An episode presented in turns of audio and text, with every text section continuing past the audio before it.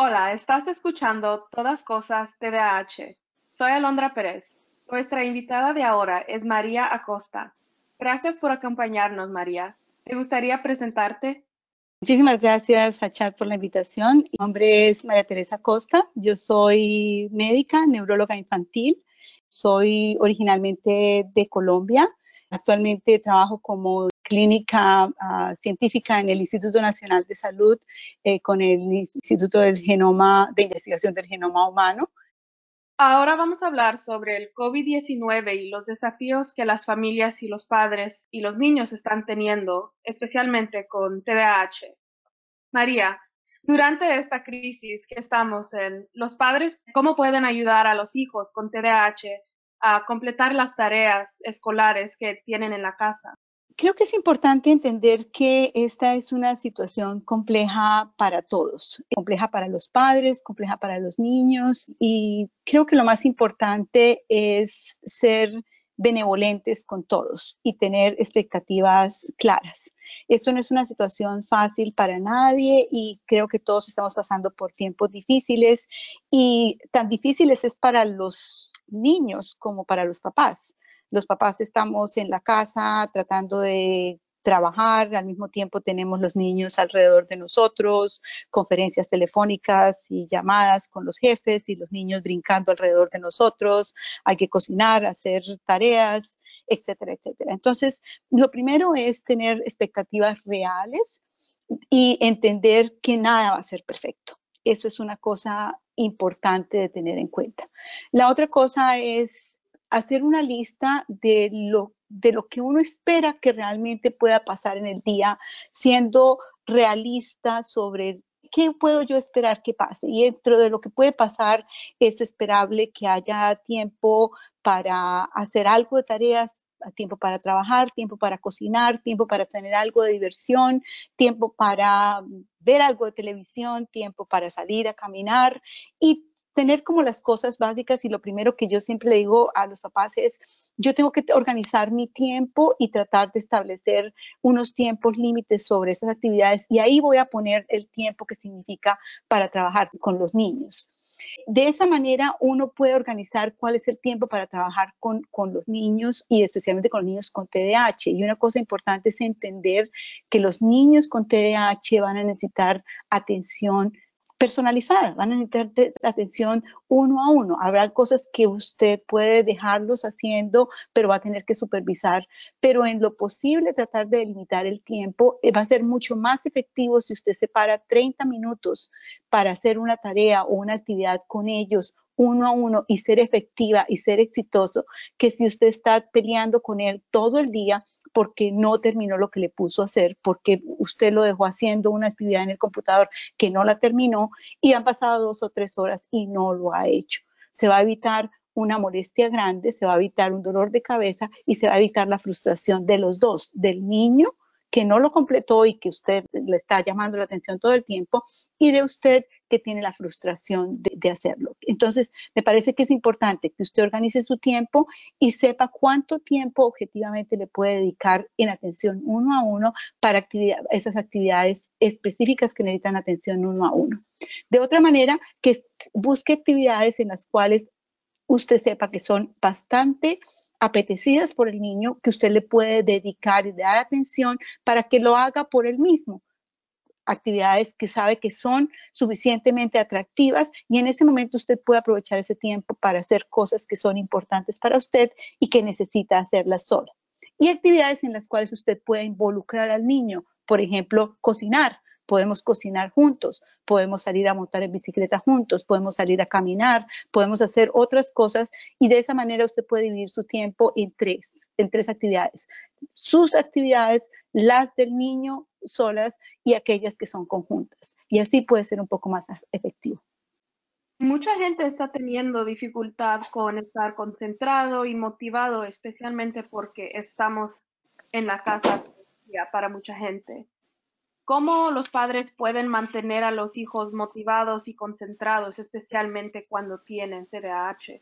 Esa parte es muy difícil, dado que estar concentrado al frente del computador es difícil para todos. Todos tenemos problemas de estar por mucho tiempo. Entonces, es importante, en relación a lo que mencionaba anteriormente, es tratar de establecer bloques de actividades y escoger aquellas actividades que realmente requieren una atención dedicada sobre aquellos tiempos en los cuales tenemos mayor capacidad de concentrarnos. Por ejemplo, temprano en la mañana, si usted cree que es algo que necesita su atención exclusiva, trate de hacer las cosas temprano en la mañana cuando usted todavía las puede hacer solo.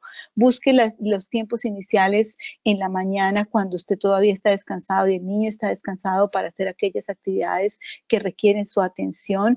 Utilice, por ejemplo, timers, un timer por periodos cortos de tiempo en el cual el niño pueda entender que por los próximos 15 minutos vamos a hacer una actividad, dele un descanso mm, eh, cambie de actividad y rote de actividad, porque periodos muy largos de tiempo van a ser eh, difíciles de manejar.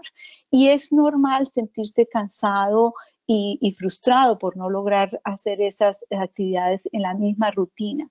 En la medida en que pasa el tiempo hay dos cosas. Uno se siente más cansado, pero también poco a poco se va acostumbrando un poco más a estas actividades. Entonces pueden pasar dos cosas, o los niños están más acostumbrados o están más desesperados. Entonces es cuando salir por la tarde a caminar, buscar cómo cambiar de ambiente y ser un poco más tolerantes es, es importante. Algunos niños están tomando medicamentos por su TDAH y sirve como un tratamiento. Y los padres no están seguros si deben de seguir con los medicamentos mientras están en casa. ¿Nos puede hablar sobre esto? Yo creo que cada familia debe evaluar eh, esa decisión, pero en, en, general mi recomendación para los pacientes es, si usted está tratando de mantener una rutina y mantener un plan de trabajo, mi recomendación es tratar de mantener la misma estructura que si estuvieran los niños yendo al colegio, de manera que si usted está eh, tratando de organizar un horario de trabajo, el niño debería tener la misma estructura también de medicamento que, que hubiera tenido si estuviera yendo al colegio, porque eso le logra mantener la atención por el periodo de tiempo. Lo importante es que los padres traten de coordinar los tiempos de trabajo con los tiempos de duración de la medicina. Mi punto es, si yo no tengo ninguna estructura ni organizo el plan de trabajo, pues la medicina no va a tener un efecto favorable porque la medicina no va a funcionar. La medicina no me enseña matemáticas, la medicina no me enseña a hacer las tareas, la medicina me ayuda a concentrarme, pero es la estructura la que ayuda a que el niño complete sus actividades. Eso es lo que hace el colegio. El colegio, el niño está en el salón de clase con su profesora. Entonces, aquí los padres están haciendo la labor de los profesores. Entonces, ellos necesitan coordinar con la medicina para al mismo tiempo establecer el ambiente para que todo funcione adecuadamente.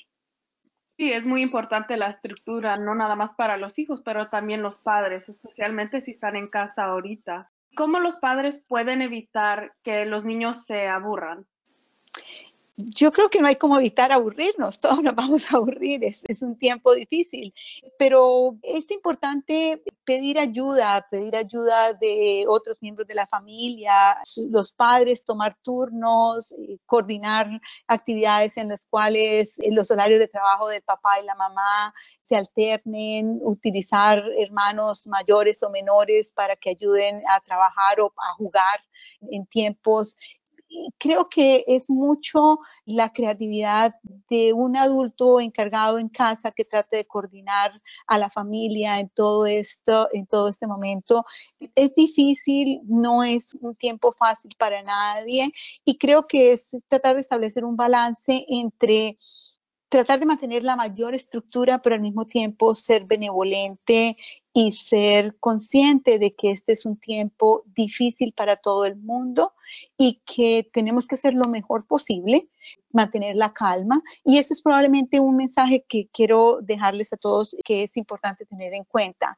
En la medida en que perdemos la calma, las cosas se ven peor. Entonces, entre más tantos hagan los niños, mayor tranquilidad deben tener los adultos. Entre más desesperados estén los teenagers porque no pueden ver a sus amigos, más tranquilidad deben mantener los papás. Entre más aburridos estén los niños en edad escolar porque no pueden ver a sus amigos, porque no pueden salir a la calle, más abrazos necesitan de que entiendan que entendemos la situación, de que esto realmente es totalmente unfair. ¿Y los padres cómo pueden calmar los temores y el miedo de sus hijos sobre la pandemia? Creo que es importante hablarles a los niños y explicarles en términos sencillos y claros. Es importante tratar de no esconderles la información, pero no darles más información de la que sea necesaria. Es importante explicarles qué está pasando y qué pueden hacer ellos para protegerse. Creo que es importante explicarles por qué tenemos que lavarnos las manos todas las veces, por qué tenemos que usar una máscara, por qué no podemos estar cerca de otras personas, porque si les explicamos a ellos qué está pasando, ellos van a ser nuestros aliados y no nuestros enemigos. Es decir, no, no los estamos aislando de sus amigos, no los estamos abstrayendo del mundo de lo que está pasando. Eso nos ayuda a que ellos se conviertan en aliados y puedan entender el por qué tenemos que estar juntos y tenemos que estar protegidos. Si tratamos de no darles la información, es como si estuviéramos quitándoles la oportunidad de vivir un mundo y en ese caso se convierten en que no estamos, nosotros le estamos quitando oportunidades. Entonces, pero tampoco es necesario darles una información que sea difícil para ellos de procesar intelectualmente y que los angustie demasiado. Creo que similar a lo que pasó, por ejemplo, cuando fue el septiembre 11, en el cual fue necesario dar mucho apoyo y mucho soporte y creo que esto va a pasar con esta situación también, en el cual es importante explicar muchas cosas a los niños, pero sin necesidad de alarmarlos de una manera innecesaria, pero al mismo tiempo proporcionarles el apoyo y la seguridad que necesitan. Sí, el apoyo y la seguridad es muy importante en este momento. Unos padres están teniendo dificultades con los niños en casa y a lo mejor discuten mucho. ¿Qué es lo que pueden hacer? Creo que todos en algún momento se sienten suficientemente aburridos y frustrados y reacciones de ira o de frustración son parte del escape en ocasiones que muchos de los seres humanos podemos tener y son digamos que esperadas. Por eso creo que lo que decía es, es importante que siempre haya alguien que, que entienda y que mantenga la calma. Yo siempre digo que las emociones son algo que es respetable en cada persona. Todos tenemos el derecho de estar frustrados, tristes y no felices con lo que está pasando. Eso es normal. Lo que tenemos que controlar es nuestras reacciones. Es decir, yo puedo estar triste y puedo estar frustrada porque no puedo ir a mi oficina, porque no puedo estar con mis amigos, porque no puedo salir a un restaurante. Eso es completamente normal. Lo que no es normal es pegarle al vecino o gritar, patalear, pegarle a mi hermana, esas cosas son las que no son adecuadas. Entonces, como adulto, el hecho de que mi hijo esté frustrado porque no puede salir con sus amigos es totalmente entendible. Entonces, entender que mi hijo tiene el derecho a estar frustrado, es parte de mi papel como padre. Ayudarlo a que no reaccione negativamente es también mi apoyo. Si yo me mantengo la calma, le estoy dando el ejemplo de que entiendo su frustración, entiendo y tiene su derecho de estar triste o frustrado porque es una reacción esperable o normal, pero pues que básicamente necesitamos calmar o buscar alternativas para solucionar esos sentimientos hasta que tengamos una mejor solución o una mejor propuesta para seguir adelante. Hay muchas emociones durante este tiempo y nos tenemos que seguir apoyando y soportando a cada uno. ¿Hay algo más que le gustaría agregar sobre la pandemia y el TDAH antes de que terminemos?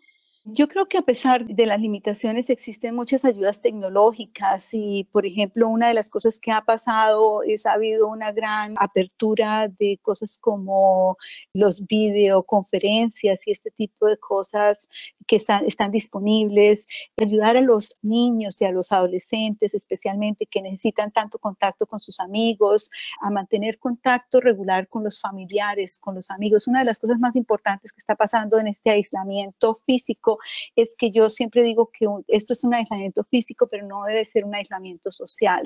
Debemos seguir en contacto con los amigos, con la familia, con los seres queridos y así sea por por internet, por videoconferencias, por Zoom, deberíamos tratar de mantenerlos en la medida de la capacidad de todo el mundo, deberíamos tratar de, buscar la oportunidad. Existen tantas opciones tecnológicas que la posibilidad de ver a los abuelos, a los primos, a los tíos, especialmente las familias latinas que son tan numerosas y que son tan unidas, eso es importante. Y en los teenagers y en los adolescentes, ver a los amigos, hablar con ellos, darles esa oportunidad de mantenerse conectados y unidos es importante porque les va a ayudar a liberar la ansiedad de sentirse aislados. Por supuesto, con las pautas y con las regulaciones que cada familia tenga y con los tiempos específicos que cada familia diga. Yo no estoy hablando que pueden hablar con los amigos todo el día sin limitación, pero simplemente con darles esa oportunidad de tener esa posibilidad de mantenerse conectados socialmente, que es importante. Y la tecnología de veras nos ha ayudado mucho en este tiempo. Muchas gracias, María. Proporcionó información servicial para la comunidad hispana y los padres durante este tiempo. Le agradecemos que estuviera con nosotros ahora. A ustedes, muchas gracias.